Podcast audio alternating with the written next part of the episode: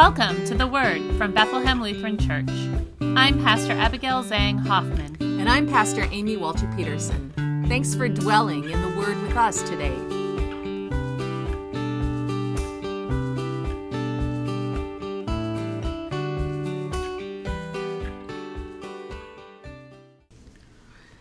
Today's gospel comes from the book of Matthew, the third chapter, beginning with the 13th verse.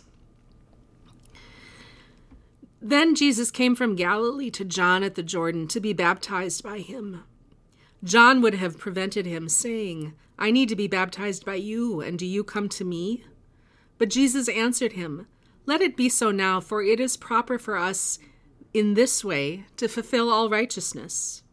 Then he consented. And when Jesus had been baptized, just as he came up from the water, suddenly the heavens were opened to him and he saw the Spirit of God descending like a dove and alighting on him. And a voice from heaven said, This is my Son, the Beloved, with whom I am well pleased.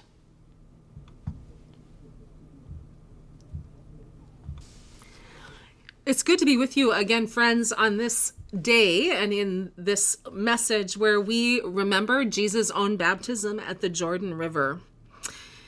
It's a story in the Gospels that is very confusing um, to the very first Christians, those who were writing the good news that, that we now proclaim and read and speak.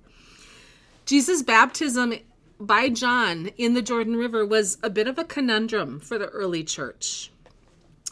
You might remember that the last time, maybe, that I was with you on the fourth Sunday in Advent, I talked with you about all of the names and sayings that Jesus Emmanuel about the way that Jesus Emmanuel's name means the God who saves is with us.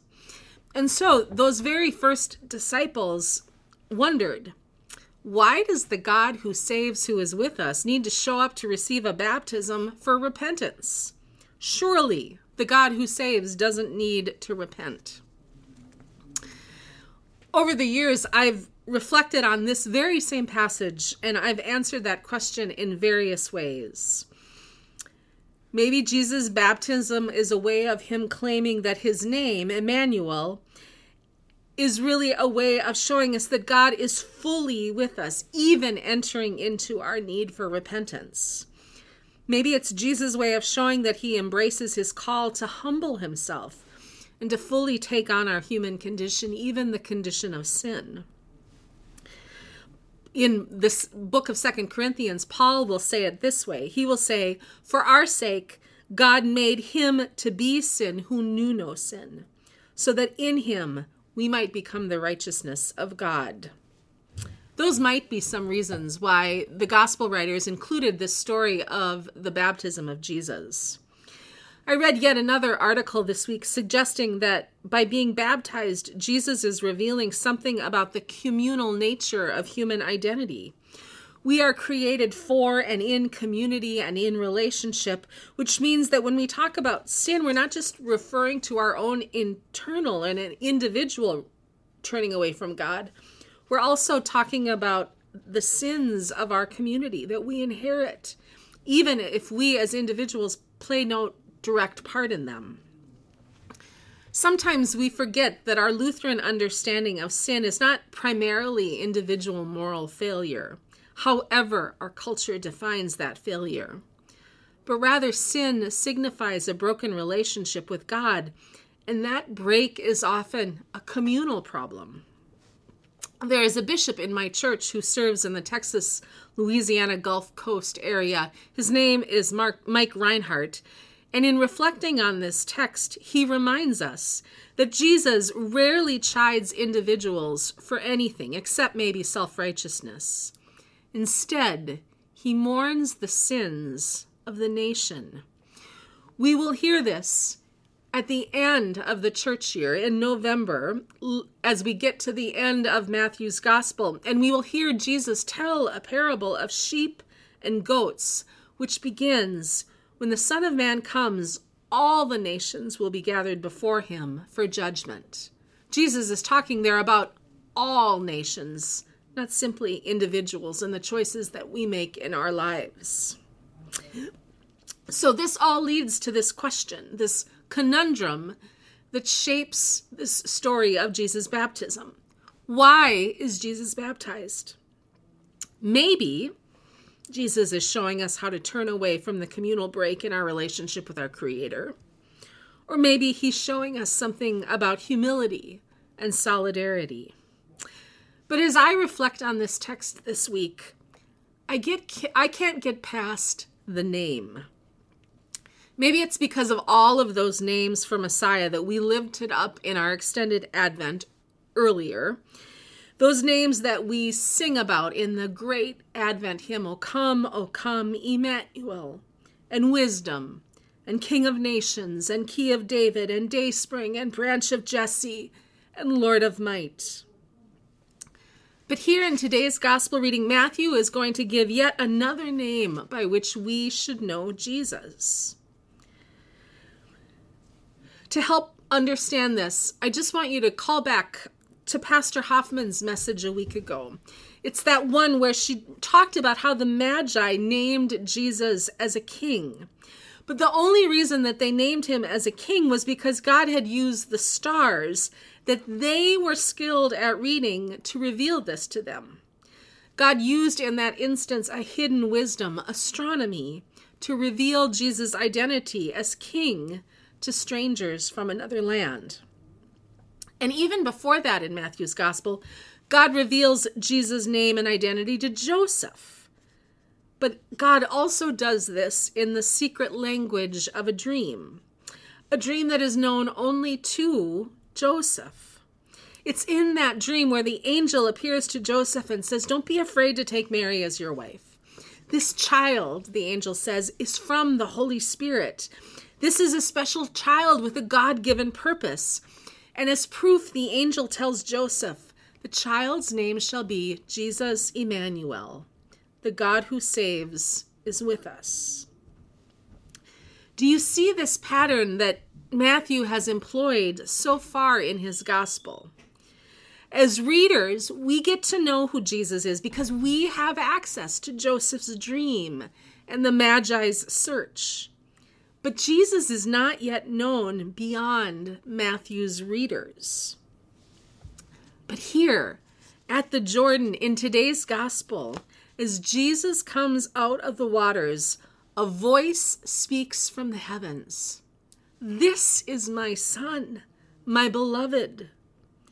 So far, all the names of Jesus, which reflect his identity, have been spoken to particular people.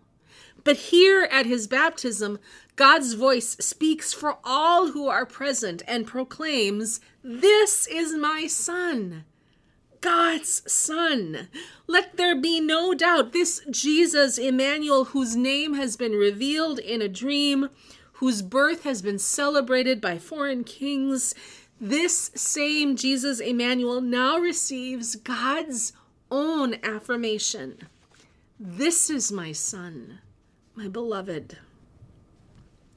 God is telling all of those who have gathered to receive John's baptism and all of us who listen in that this Jesus who we see and who we hear is worth listening to, is worth attending to, is worthy of our worship and praise because he is God's own Son. This affirmation is essential because as Jesus begins his ministry, he is about to speak to all kinds of words that will challenge our assumptions of what it, about what it means to be God's son alive in the world. He will preach about those who are blessed in God's eyes, which are going to turn our head on all of the notions of blessings that we carry. He will proclaim forgiveness and extend grace, and he will often do it to people that we think are undeserving or unworthy. This Jesus is going to do all kinds of things that fly in the face of the expectations and the assumptions of the people around him. And so it is essential that as his public ministry begins, we hear God's voice claim who Jesus is. And that voice says, This is my son. Remember that name, my son.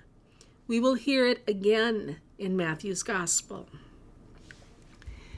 Jesus' baptism is the time and the place that God chooses chooses to speak and to make Jesus' name and identity known to all people.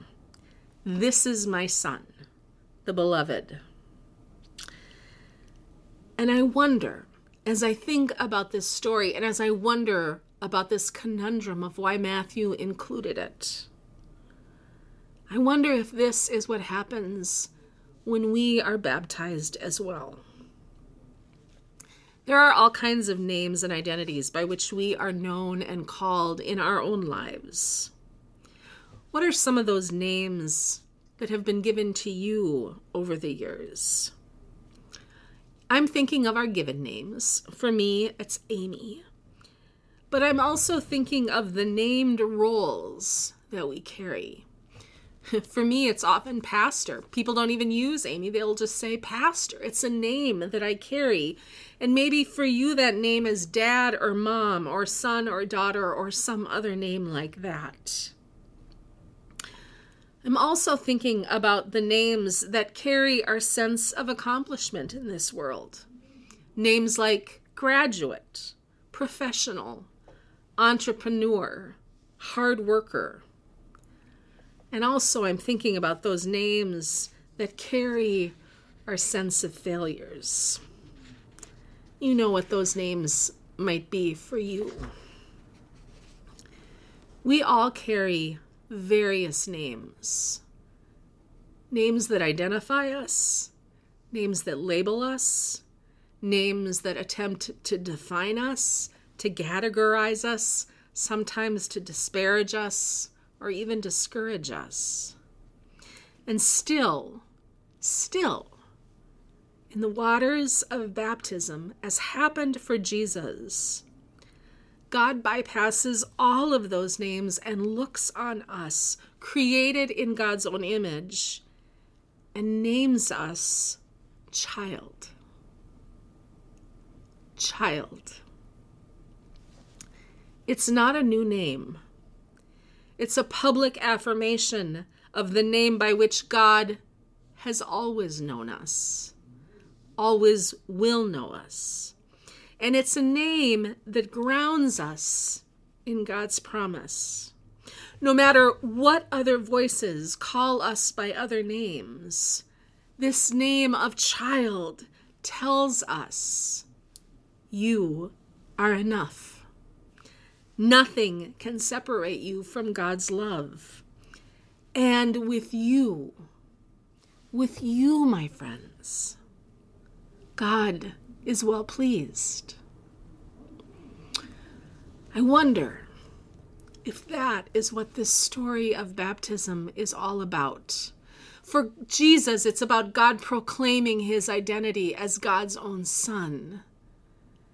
And for us, our baptism is God's opportunity to affirm what has always been true. We are created in God's image, and no matter how we live out that image in our lives, we are also God's own child, beloved, chosen, named, claimed, promised a life in eternity.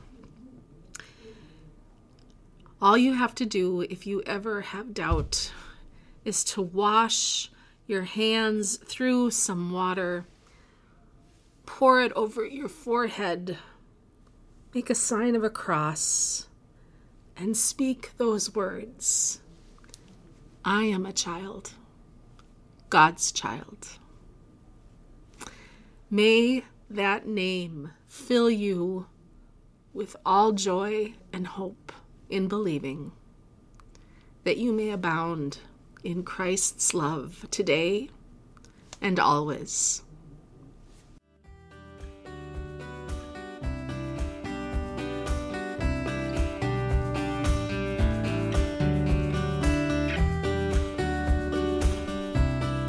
We hope you've been fed by the word this week. Don't miss an episode. Be sure to subscribe wherever you listen to podcasts. And share your feedback with us at the word at blcfairport.org. And if you'd like to learn more about Bethlehem Lutheran Church or support the ministry we share, including this podcast, please visit www.blcfairport.org.